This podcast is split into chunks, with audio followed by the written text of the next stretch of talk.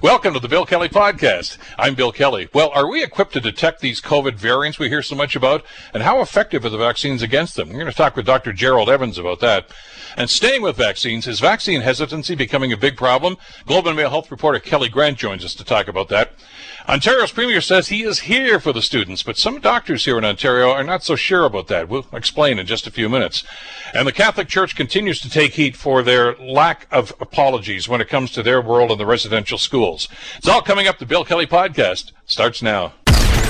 Today on The Bill Kelly Show on 900 CHML. To begin with, I want to focus once again on what's going on with the COVID-19 and the vaccination program, which is really starting to pick up steam, and that's good. But the other element of this that we hear about continually now is the concern about the latest variant, it's called, the Delta B1617. Not quite sure exactly what this is. It's a variant. We've had variants before, but the medical experts are telling us that this is something that we really need to be cognizant about the concern here, and some problems about actually even detecting whether or not we're dealing with that one. So try to add some clarity to this. We're so pleased to welcome back to the program Dr. Gerald Evans. Dr. Evans is the chair of the Division of Infectious Diseases at Queen's University. Doctor, always a pleasure. Thank you so much for joining us again today. Thanks for having me back, Bill. Let me ask you right up front then. We were concerned about the variants that we've had so far. We were concerned about COVID-19, certainly, to begin with. Why it seems to me to be a special concern about this particular variant, and is it more severe? Is it more dangerous than what we've experienced? Not really. I mean, the characteristics of the Delta variant are really that it is also highly transmissible, more transmissible even than the Alpha variant, the previous B.1.1.7. The other thing we know about it is that it requires, really, to get good protection against it, you need two shots versus one shot. So that means something about our vaccinating policy. And then the third thing is that right now, at least, we're trying to get a sort of picture of how widespread it is. And that's a little bit more of a challenge just because it's a little bit harder to detect than the Alpha variant. How so? I mean, is it that much of a difference? They're all cousins, I assume, Doctor, but do we not have the equipment to be able to ascertain whether or not we're dealing with the Delta variant? Well, we do have the right equipment, but right now the problem is that the rapid tests that we developed to be able to quickly identify the Alpha, Beta, and Gamma variants, which was a very quick test that could be done. The second you had a positive, you could do the test, and in about an hour or two later, you had an answer. We can't do that with this Delta variant because it lacks two of the mutations that were used in that rapid test that we used to detect the other variants. So that means we have to go to a somewhat more labor-intensive and somewhat longer test called whole genome sequencing, where we actually have to sort of dissect the genetic sort of markers of this particular variant. So that's a little bit more time consuming. It's not as rapid and it's not as quick, but we're very quickly now working on developing those exact tests. Well, how exactly would that be then, Doctor? Are we going back to square one where we have to have the thing stick up our nose and get the sample that way? Well, no. What we're doing right now is any positive samples we're screening, of course, for the original Alpha, Beta, and Gamma variants, and then we are now examining for the Delta variant. It's just a slower process, and we are looking in particular areas in the province here where we already have detected a signal that it has appeared, just to try and get a really good handle on, how prevalent is it. It's important to remember numbers are down dramatically, as you just reported, and that'll be part and parcel of things, because even though the percentage of the positive tests that are the Delta variant, the total numbers are so low that ultimately that's going to put the that particular variant at a disadvantage. Well, and again, we're into the idea and the discussion, I guess, about hotspots, aren't we? Because the numbers I saw over the weekend, Doctor, indicate that Peel region, of course, just north of Toronto, seems to be, well, that's Brampton too, I should mention, seems to be one of the areas where there seems to be a significant number of new cases of this Delta, which may, I guess, based on your description, may not be surprising, because there's a lot of warehousing and things of that nature, people that can't really work from home and they're being in close indoor spaces. And I guess that's one of the key factors in this, isn't it? Yes, absolutely, because this one is more transmissible than the Alpha variant, and we already knew that the Alpha variant was 40% more transmissible than the original one. The hotspots in Ontario at the moment appear to be that region that's northwest of the Greater Toronto area, and interestingly enough, a little bit, some suggestion of a signal in the Kitchener-Waterloo area. Yeah, I've seen those numbers as well. So how does it manifest itself? What if for people that may be feeling a little bit under the weather, what's the process? What should they be doing? Well, again, you know, people with symptoms, we certainly urge them to be tested. If people who've had contact or at-risk contacts certainly should be tested.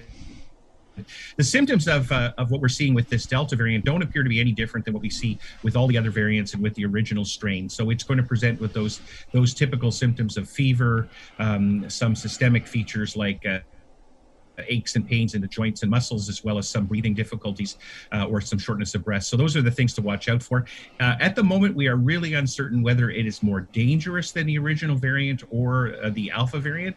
But at the moment, at least from the data we're getting from the UK, which is a country that has been dealing with it, and to some extent from India, of course, as well, where the variant was first described, don't suggest that it's necessarily nastier than the other virus. With the variations that we dealt with already, Doctor, one of the concerns that I believe you talked to us about a few months ago now was how rapidly it progresses in the body. And that was a concern. People that thought, oh, I can ride this out at home, and then all of a sudden found themselves in the hospital hours later because of the rapidity that of the virus itself and how it took over the body. Do you have similar concerns with the Delta variant here? Now, at the moment, we think it's a similar problem, and what we described when you and I talked last was the fact that oftentimes the first week of infection after the onset of symptoms often tends to be, you know, it's not a nice illness, as many people will describe it, but people don't seem to be in trouble. But ultimately, later in the course of the illness, somewhere around sort of 10 to 14 days, some people, not all, but a small minority of people progress into a more severe form of the disease, which we think is related to a sort of increased inflammatory response to the virus or that's induced by the virus. And so this one seems to be following perhaps a similar pattern from what we've seen described so far in the literature. But the overall number of cases that we've heard about outside of India haven't suggested that. And we're still waiting to see some of the data coming out of India to tell us whether or not this is a virus that has a different course of illness or is more severe. With Dr. Gerald Evans, you mentioned vaccinations a couple of minutes ago. Let's talk about that if we could. There's an increase, of course, in the program here in the province of Ontario right now to try to speed up second doses for people, which I guess the first message, I guess the first takeaway, Doctor, is there's still a lot of people in this province that haven't even received their first dose. This, I think, if nothing else, should remind us that we're not out of the woods on this yet, are we? And if people have not been vaccinated yet, they better rethink that process. Yeah, absolutely. First shots are incredibly important. We've actually done very well, and we're one of the sort of lead countries with first vaccines. But what we're falling behind a bit now is in second vaccines, and that's okay, because that was our original strategy, was get first doses into as many people as possible. And we've seen the effect of that by the absolute reduction in cases that's been going on when coupled with our public health measures. Now with the Delta variant and with some preliminary data suggesting that protection against Delta is better with two shots versus just one shot, now the strategy has to start looking at a change to get those second shots into all the people who have had first shots at this time, because we know if we do that, we will really put Delta at a disadvantage, and it's unlikely to have an opportunity to resurge. And if we do it in particular hotspots where Delta may be more prevalent, there is a spillover effect in areas around that you'll never see Delta emerge out. And that's the real way to avoid what might be a sort of small but, you know, potentially significant fourth wave that would be generated by the Delta variant. Some of the numbers I saw I found a little troubling, though, even for those of us like myself that have only had the first dose so far. I've got a second dose, but it's not for a little while. I'm going to be calling public health about that later today, but I'll get into that later. But the Pfizer vaccine, which I received, I was, you know, pleased to see the numbers, 85 to 90% effective, of course. But my understanding is with only one dose, this variant that we're talking about now, Doctor, the Delta variant, the vaccine at my first shot is only about 35% effective. The efficacy goes down considerably, which I guess just underscores your point that we really need to ramp up the program for second shots. Yeah, exactly. That data is from a preprint study, so it hasn't been peer reviewed, but certainly is available to look at. And I had posted those numbers out there. It is related to a definition of vaccine efficacy. 35% isn't great for obvious reasons. Easy to sort of spot that, but on the other hand, we don't know that whether or not that's applicable across all age groups and others. But yeah, it certainly drives home the point if that data is reproduced and we can see that there's a disadvantage to only one dose versus two doses. Then one of our most important strategies for Delta is to get two shots into as many people as we can. Now, this is the same variant that caused havoc, and we saw the pictures a couple of weeks ago in India about just a horrific response that when they got theirs. We seem to be handling it, and I don't mean to be, for 1 second implicating the idea that, hey, this is no big deal, because it can be, and we've seen how rapidly it can happen. But does that, as you mentioned, the statistic that indicates that many of us now have received that first dose, is that why we're keeping the numbers down, at least for now anyway? I think so. And of course, we've had a really strong and I think appropriately prolonged place of public health restrictions. That's helped enormously. I mean, the problem with India in many ways being affected by Delta variant was the fact that they came through the first two waves with really very few cases. So there was not a lot of population immunity in that area. It's a very densely populated country.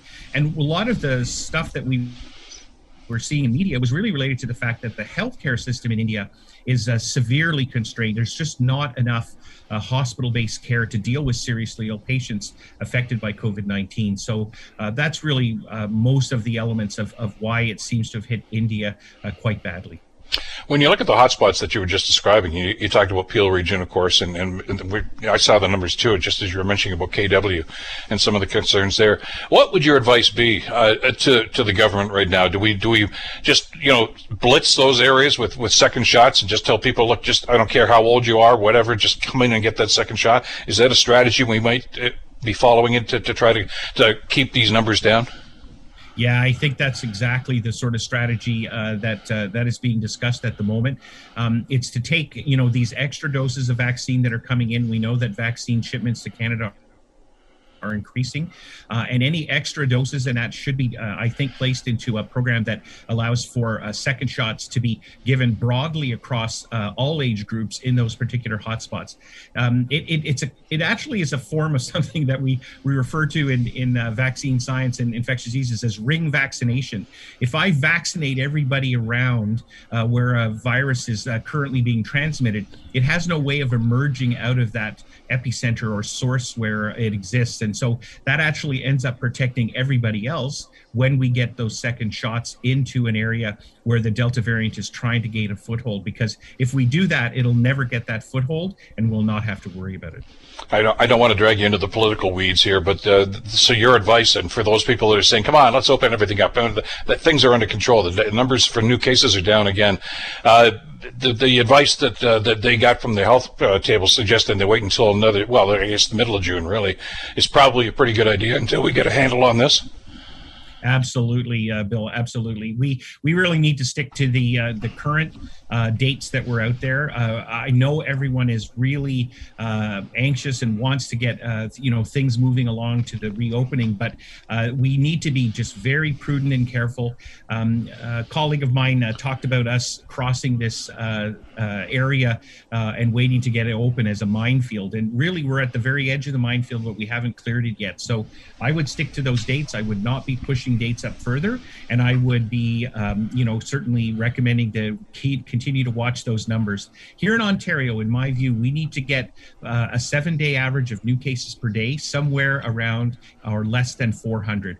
And right now, we're starting to get very close there. Today's numbers are 525 for new cases.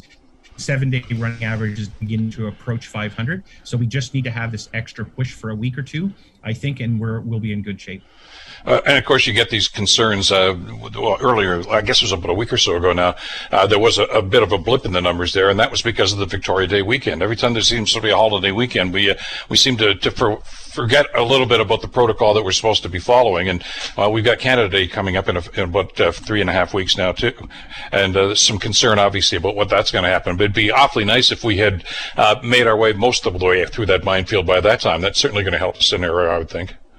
Yeah, absolutely. And that's really why I think this push through June as we approach the July 1st holiday is incredibly important, because if those numbers are really driven low, that prevalence of virus within our community is low. And we've got this really quickly moving and ramping up vaccine strategy to get vaccine to everybody, and of course 2 doses into as many people as possible. That's going to put us in an incredibly great position for the summer, because the literal force of infection, which is really the reproductive number times the prevalence of the disease, will be at such a low point that we'll be able to control it fairly easily with measures that don't require, lockdowns and stay-at-home orders. I got a couple of seconds left here. I appreciate your time today, Doctor. But maybe the last message here, the takeaway, even if you get that second shot, you're not bulletproof. I've seen some comments on social media over the weekend. Got my second shot. Let's open the restaurants up. You can still You can still be affected by these variants or the virus itself. Thankfully, of course, the symptoms may not be as severe, but you're still liable. I guess we all still, for at least the time being, anyway.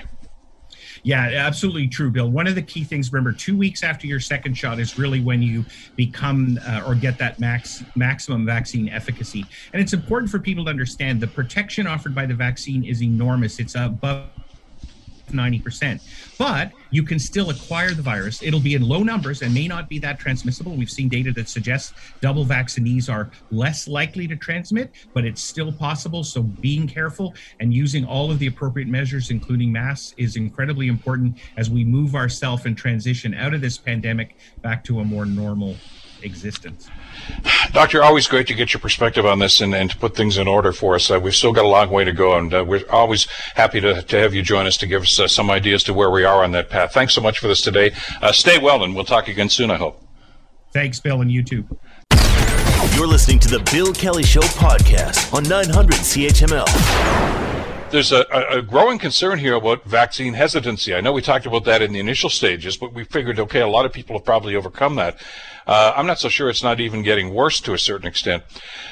Kelly Grant is the health reporter for the Globe and Mail, and I'm so glad she had some time to join us here today. Kelly, first of all, thanks so much for the time. Very interesting piece in the Globe today that you've submitted, basically talking about an awful lot of people that maybe even have had the first shot that don't want to get the second one, which is rather surprising. Yeah, so I think this is something we're really going to have to keep an eye on over the next little while. As you said in the intro, on the whole, Canada has really done very well versus a lot of countries in terms of our enthusiasm for first dose uptake. And so, of course, the hope is that there'll be as much enthusiasm for second dose. And I'm sure for all the people who are sitting online in the queue for the provincial booking system right now, it doesn't feel like hesitancy is a problem. It feels like, please, can I get through to the system and get my shot?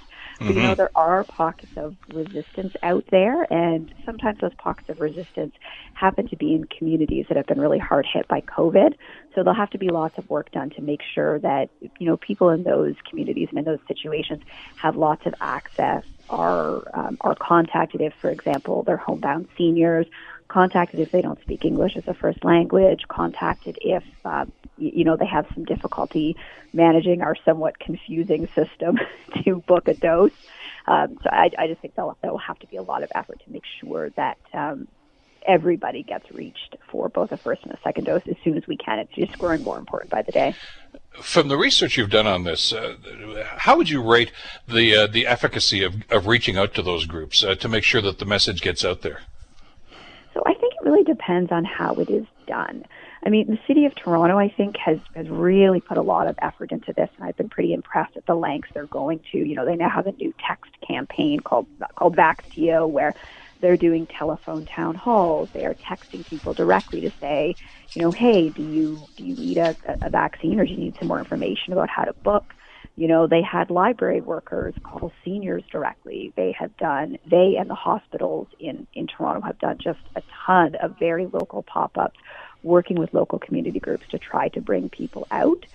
So I think really the key for some of the people who still remain hesitant right now is to be contacted and invited in by people they trust, whether it is, you know, community leaders, local business leaders, faith leaders are a huge help.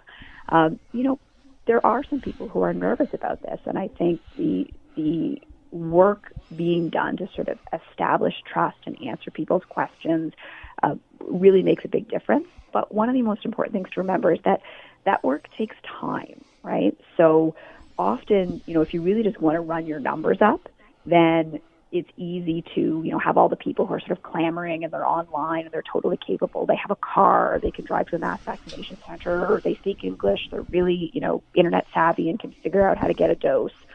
You know, if you just want to run your numbers up, those people make it easy to get the numbers really high. But what we don't want to do is leave behind, especially people, you know, for whom these doses make a big difference because they are at an elevated level of risk. And as I know, and as you've been reporting, it's one thing to have a celebrity doing a, you know, a hockey player or a politician or something, but somebody from within that group, that ethnicity, that community, is probably the best one to deliver that message, isn't it?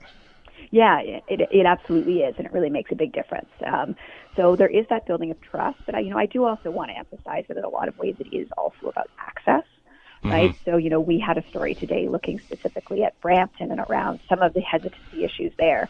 Now, on the whole, you know, their overall uptake is not much behind a lot of other parts of the GTA, you know, but they, you know, Peel and Toronto and, you know, other hotspots did A, get more vaccines, and B, have the opportunity to get a vaccine opened up significantly earlier than some other parts of the province. So you would expect them to be quite far ahead rather than just being a tiny bit behind. So yeah, that's sort of the situation out there. And when we spoke with some of the people who are running some of the pop-up vaccination efforts, you know, they did say that, you know, they would run into people who, you know, have been eligible for a couple of months, but who hadn't had a chance to come and get vaccinated yet because, you know, they work 2 or 3 jobs with erratic and unpredictable hours, or they're long-haul truckers and they're really only in town for one day. And if you know that, you know, some of the vaccines, people react differently. Some people, you know, have a day or two of sort of fever and chills and sort of feeling pretty crummy. Some people don't experience much of anything at all, but, you know, if you only had one day in the city and then knew you had to be behind the wheel of a truck for the next 7 days, you know, maybe you'd want to wait until you have an opportunity to have 2 days off in a row before you do it. So there's access issues too. It's certainly not just a hesitancy thing. But for the piece today, I mean, you actually talked to some people that are hesitant about the second dose because they've heard or maybe personally experienced some of those after effects of that first dose and say, I don't think I want to go through that. Yeah, I think one of the tricks there is that coupled with that concern is people who still think that COVID itself is not much of a threat. So, you know, the woman we spoke to in the lead of our story today, you know, she's in her early 20s, right? And the truth is, for most people who are very young, you know, a case of COVID for you personally is unlikely to make you sick enough to land in the hospital or die. There just have been not that many cases of very young people getting super sick. Now, there have been some, and there certainly are some cases of people who've had, you know, long COVID, Munchausen symptoms, so I don't want to minimize that. But what's really important for that group is that the younger age groups have been the most responsible for spread. They've had the most cases. They tend to have the most contacts, whether because they're doing frontline jobs or because they're just a little bit more social. But as you've watched sort of all the way along the pandemic in Canada, it has always been sort of the people, especially in their early 20s and late teens, who as a proportion of their age group have had the most cases. So I can see why, you know, you think, well, I mean, is COVID really going to hurt me? And, you know, I took this first dose and I felt like, you know, a bag of crap for a couple of days. Do I really want to take this second dose? You know, I hope the message is yes, please, you do, because you could be one of the rare cases who winds up getting sicker. But most importantly, you know, you're making a real difference to the community around you by choosing to get vaccinated and helping to bring down that caseload overall and making sure that you don't play a part in a sort of chain reaction of spread that does lead to somebody who's more vulnerable getting sicker. Vaccine hesitancy can take on many forms, and as you've been telling us and writing about for the last little while, there was a lot of concern about AstraZeneca because of the clotting issue. We get that, but you uncovered a number of people here that were concerned about Moderna. What's up? What's going on there? Yeah, so this is a really kind of funny thing that I didn't expect because just to sort of let your listeners know, both the Pfizer, BioNTech, and Moderna shots both use a technology called messenger RNA, and they've performed virtually identically in both clinical trials and all the real-world studies that have happened since they have rolled out. But Pfizer has somehow gotten this reputation as being kind of the gold standard vaccine. So we have heard of a few cases, and this has been reported in other places too, where people are showing up at clinics and saying, I don't want Moderna. And I don't necessarily think it is because people have a specific dislike or hate on of Moderna. It's more that they want the Pfizer because they're just like, well, haven't I heard that Pfizer is the best? I think there may be a little bit of an element of, if you've heard anything about Moderna in the news in Canada, if you're only sort of paying glancing attention, you may have heard that they have been less reliable in terms of delivering their shipments. You know, Pfizer has come in since February. It's come in like clockwork. And there have been issues with Moderna not coming in on time and, you know, them having to delay some of their shipments or cut shipments in half. And that's really an issue regarding their ability to sort of scale up production for this giant global demand. It doesn't have anything to do with the safety or effectiveness of the vaccine. And the vaccine has performed really well on both those fronts. But I can imagine that maybe people have been like, well, the only thing I've heard about Moderna is like, don't they like, didn't they keep cutting their shipments and doesn't their stuff not come in on time? So maybe there's a chance that that has like sort of planted a seed of doubt in people's minds. But, you know, both the Pfizer, BioNTech and Moderna vaccines have performed really well. They're very safe. They're very effective. We're really lucky in Canada that we have so many doses of both of them. Yeah, and it's kind of looking like that's the predominant, I guess, couple of vaccines that we're going to be dealing with, I guess, going forward here. I mean, AstraZeneca is still out there, but the fact that those people can actually get second shots of either Moderna or Pfizer instead of AstraZeneca kind of indicates which way they're going. A great piece today in the Globe and Mail. People get some time to read it, and some of the stories that you tell, always fascinating and informative. Kelly, as always, I appreciate your time. Thanks for being with us again today. Thanks for having me. Kelly Grant, who is the health reporter for the Globe and Mail, and keeping an eye on what's going on, and the surprising stories about what's going on in Peel region. And we see some of the numbers, and they are concerning, as our guest Dr. Evans told us in the first part of the program here today, too. And that vaccine hesitancy and vaccine shopping seems to be a growing concern and a growing factor in that particular area. Glad you're with us today. This is The Bill Kelly Show, 980 CFPL in London, 900 CHML in Hamilton. I want to revisit the Ford decision to not open the schools again in the month of June. I know that there was a lot of pushback on that, and we're hearing differing opinions from different doctors and experts in this as to whether or not it was the right call or the wrong call. We've had an awful lot of evidence that indicates that the school environment is where our kids should be. Well, just wondering if it's the government is being rather selective in the information that they're leaning on to try to validate their decision. There's a great piece that I think covers that today. It's in the National Post, printed in today's edition of the National Post. One of the authors of that is Dr. Kwajo Kyeremanteng, who is a palliative care physician at the Ottawa Hospital and a professor in the Department of Medicine at the University of Ottawa. Joins us now on The Bill Kelly Show to talk about this. Doctor, thank you so much for the time. Glad you could be with us today. Thanks so much for having me, Bill.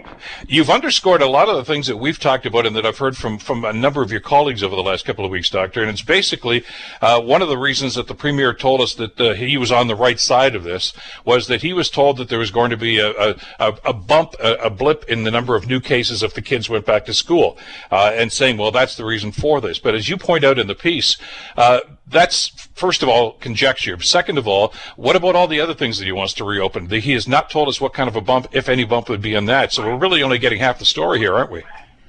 Yeah, Bill, sorry about the announcement. That's okay. But, live radio, Doctor. It's okay. Well, I honestly, Bill, it's part of what has always concerned me about some of our COVID responses. You know, in my research, I do a lot of cost evaluations, and so you look at the risk-benefit, you look at the cost-benefit ratios, and whenever we make these decisions, you got to look at what is the cost, right? Like, and yes, we want to make sure that we limit the amount of patients that come into hospital with COVID, but What are the other impacts of our decisions? So, like, when it comes to school closures, where's the modeling for mental health? Where's the modeling for the physical impacts, the weight gains? I've had pediatricians tell me that they've started some of their kids on blood pressure medications, for example. What are the modeling for the child abuse rates that we see during these closures? So this is one of the things that has really baffled me, and I'll echo what you just said and what we wrote in the paper, Bill, is not sure how they came up with these numbers in terms of what we're going to see for increasing cases. But I'll just point towards our own country, for example, British Columbia right now, who never closed their schools in this third wave. They also kept the outdoor gatherings at the same time, and they continue to have decreasing case numbers. Quebec opened up their schools earlier in May, and once again, continued to see decreasing cases despite opening up. So, you know, I know it's, you know, it's a lot of opinions in terms of what we would expect, but in my humble opinion, I'm not sure what the foundation was for expecting a rise in cases. Well, and that's part of the frustration I've been feeling, and certainly you and your colleagues have too, Doctor, is because they don't give us the data behind this. They simply say this is what we're being told, and we don't know. I mean, on the science table, if there, I don't know even how many, I forget how many doctors there are, but I mean, if even one of them offers an opinion like that, that seems to be one they gravitate toward. But there's another element to this, too, that I'm glad you included in the piece, because we've tried to get this message across, and we've talked to the Education Minister about this. School is not just a place for children to learn, and that's a very important component of that, certainly.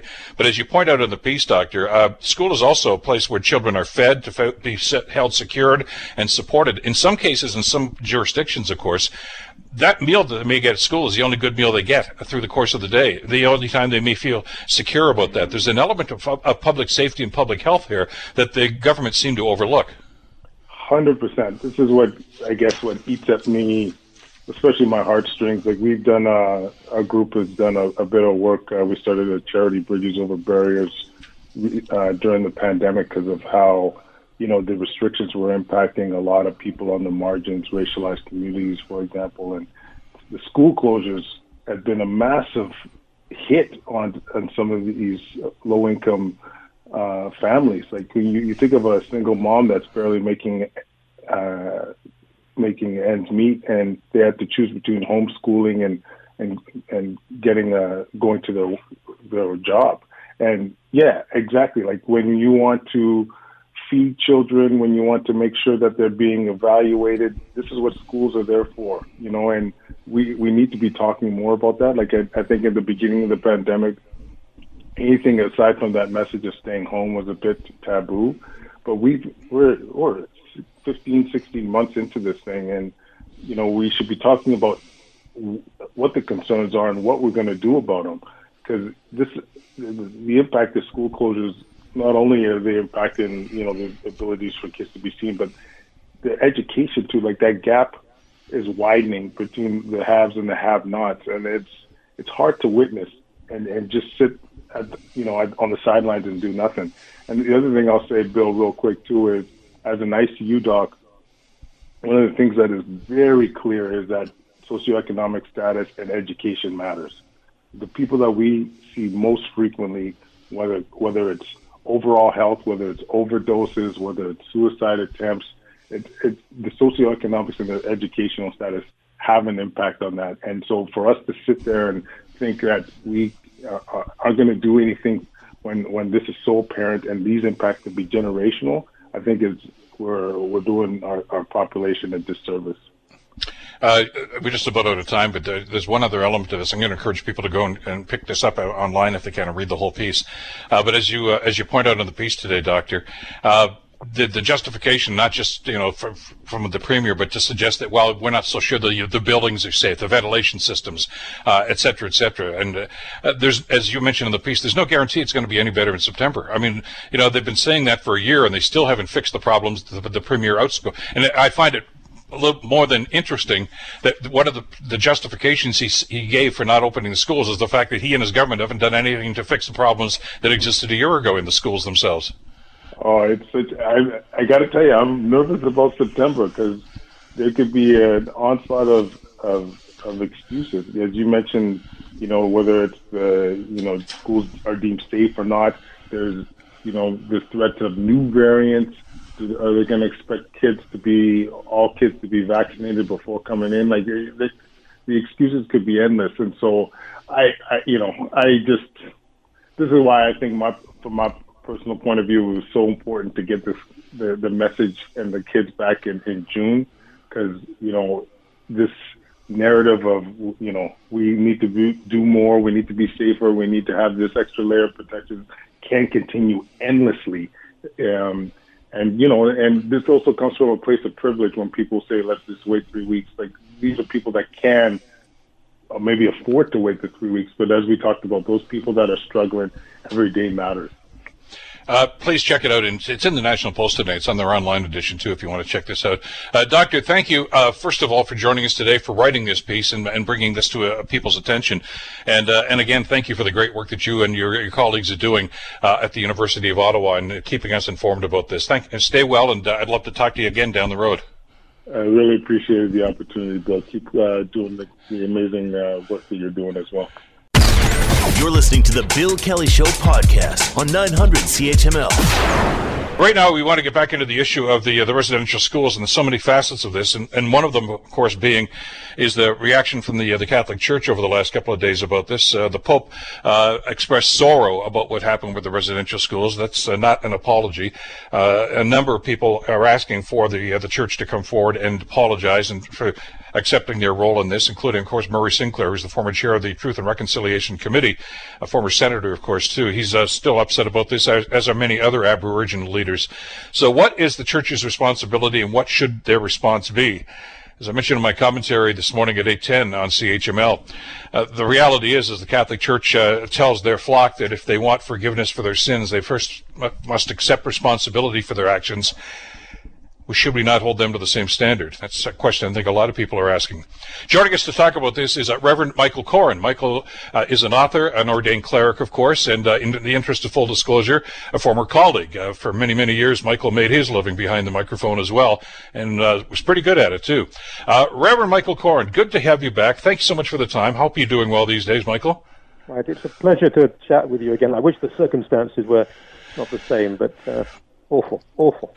It is a terrible situation, and there's a reticence, Michael, oftentimes when people seeing what's going on, and I think see a clear direction as to where things should be going here, that, well, I don't want to start taking shots at the Church, because I know some of the people I work with. I mean, I was raised Catholic, I was baptized Catholic, went to school in the Catholic system, and I know the catechism, I know the doctrine here, and I know what they're leaning on right now, but how do you tell people like that you're going down the wrong road? I think we have to, and I think it's a very Christian thing to tell people when they're in the wrong. And I mean, let's give context here, because it's important to remember that pretty much everyone is responsible for what happened, not just in the residential schools, but the whole culture of presuming that Indigenous people had to be changed.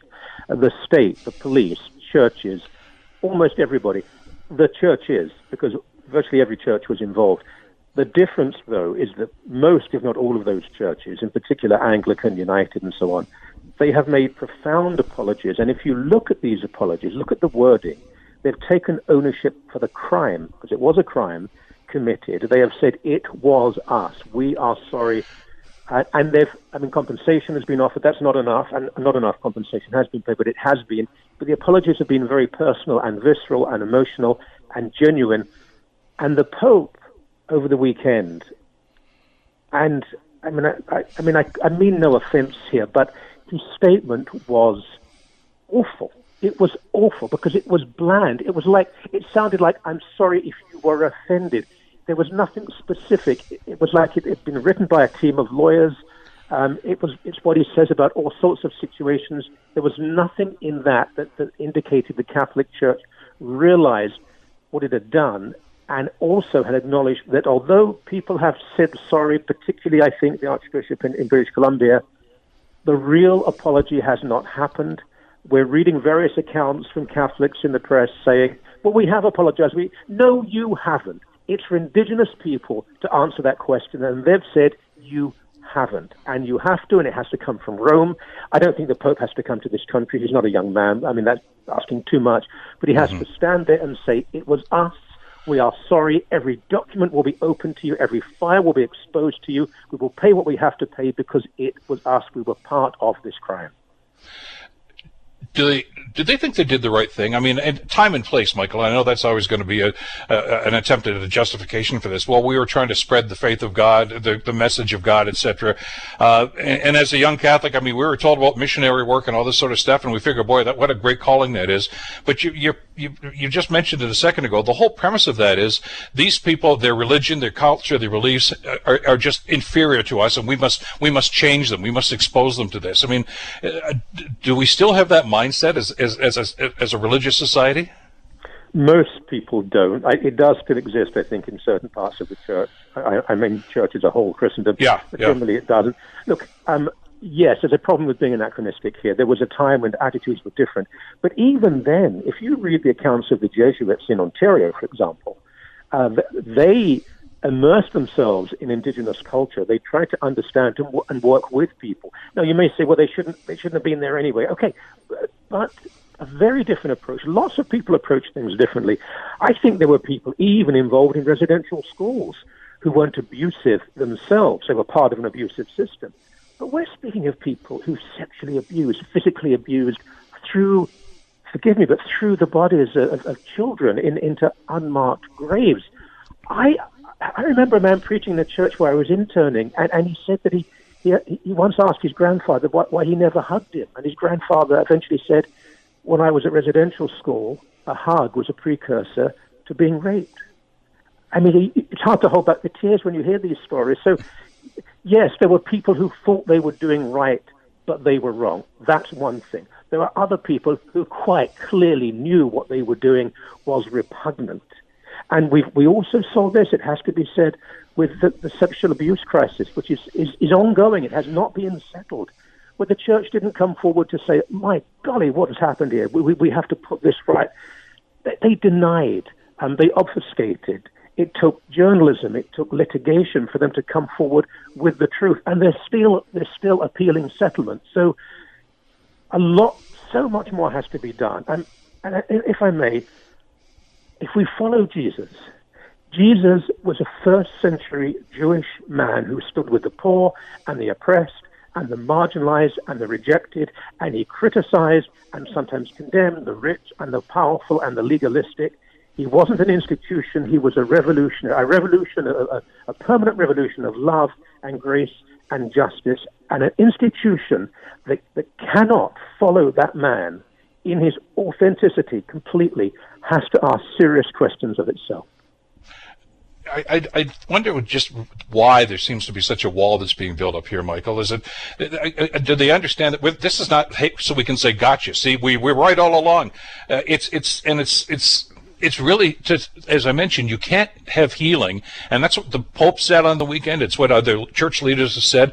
But you know, through your studies in theology, you can't have healing unless there's forgiveness, and you can't have forgiveness without all the facts being on the table and an admission of you know somebody's role in this. It's not what we're supposed to do. As I mentioned in the commentary, I mean, I was raised in the Catholic religion for the sacrament of confession, the sacrament of forgiveness. You can't ask for it unless you, first of all, accept the fact that you've sinned. Look, I don't want to get into details, but on a personal level, I had a major change in my life 7 or 8 years ago, and I can tell you, you take ownership of what you've done, you work like crazy to try to repair the damage you've done, you accept a penance as a price to pay, you're going to be hurt, and you ask forgiveness. And they have to go together, and the Catholic Church at an institutional level has yet to do this. We're not speaking of Catholic individuals. This country is almost 40% Catholic. Some of the angriest people right now, and I've never seen anger like this in my 34 years in Canada as I have right now against the Catholic Church. A lot of the anger is coming from Catholics. Individual clergy who can't speak up perhaps, and individual Catholic lay people, because they know this is unjust. But an institution has gone within itself. It's frightened of the financial consequences. It's frightened of saying, again, we are wrong. And it's refusing to do the right thing, which is not trimming words. It's not going through legal filters. It's saying, we did it, we were wrong, we have to pay. And other churches have done that, and the Roman Catholic Church must stand with those churches, whatever the consequences are. We talked with one of the survivors last week who attended one of the schools here in Southern Ontario as a young girl, and she, some of the stories, I mean, Michael, brought tears to my eyes, just the way she described some things about, you know, seeing children that were hit and beaten and gone the next day. Where's so-and-so? Well, they were taken to the hospital, and they never saw them again. Yeah. We not, as Canadians, now that we are learning more and more about this, have the right to ask, where are these people buried? How did these people die? And who are these people? They had names. I think more than a right. I think we have an obligation to do so. I think that I believe it will happen. I mean, this time, this is different, I believe, and there'll now be further investigations. It's going to be very painful for this country because this is a birth defect of Canada's creation. As slavery was in the United States, I would suggest, our treatment of Indigenous people. But if we're to move forward and progress as a nation, we have to do this. And the wounds may begin to heal. We can't insist on that, and maybe they never will completely, but we can certainly try to start that process. And yes, I think that's another part of the reluctance when it comes to the Roman Catholic Church. A lot of the people involved, of course, are long gone. But not all of them. There are people involved in this in the 1960s, for example, in the 70s, and those names do have to be made public. Not to be punitive, not to hurt someone, but we have to know who did this. This was criminality. There has to be a consequence to your action, and there wasn't for more than 100 years, and now it is time. And this applies to any form of injustice, whether it's what happened in the Holocaust, whether it's what happened in Serbia and Croatia. You can't get away with crime and abuse and rape and murder and exploitation. You simply cannot, particularly, I would say, if you're doing this under the guise of Christianity, which is a faith founded by the Prince of Peace. And I don't hear anybody saying, well, this is all the Catholic Church's fault, because it wasn't. And you mentioned about, you know, accepting the responsibilities and culpability, I guess, to that extent. Politicians of that day and this day certainly have a lot to answer for here, too. And we were even seeing some pushback there, I mean, with the Edgerton Ryerson and John A. MacDonald and other folks that were involved in the political element of that particular process over those number of years, too. This is, I think you're absolutely right. This is going to be a very, very painful exercise for everybody in this country. But you have to shine the light on this, don't you, Michael? Well, you do. And we've seen this elsewhere. We've seen it in the US and the UK, the whole debate about statues and so on.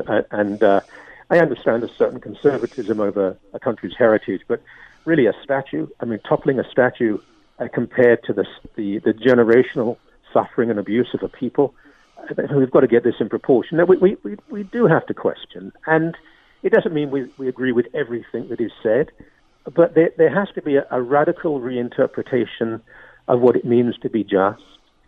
We've built so much that is great in Canada, but we have a long way to go. And I don't think people should be frightened of that change. And particularly when it comes to religious institutions or Christian institutions, fear should not be part of this.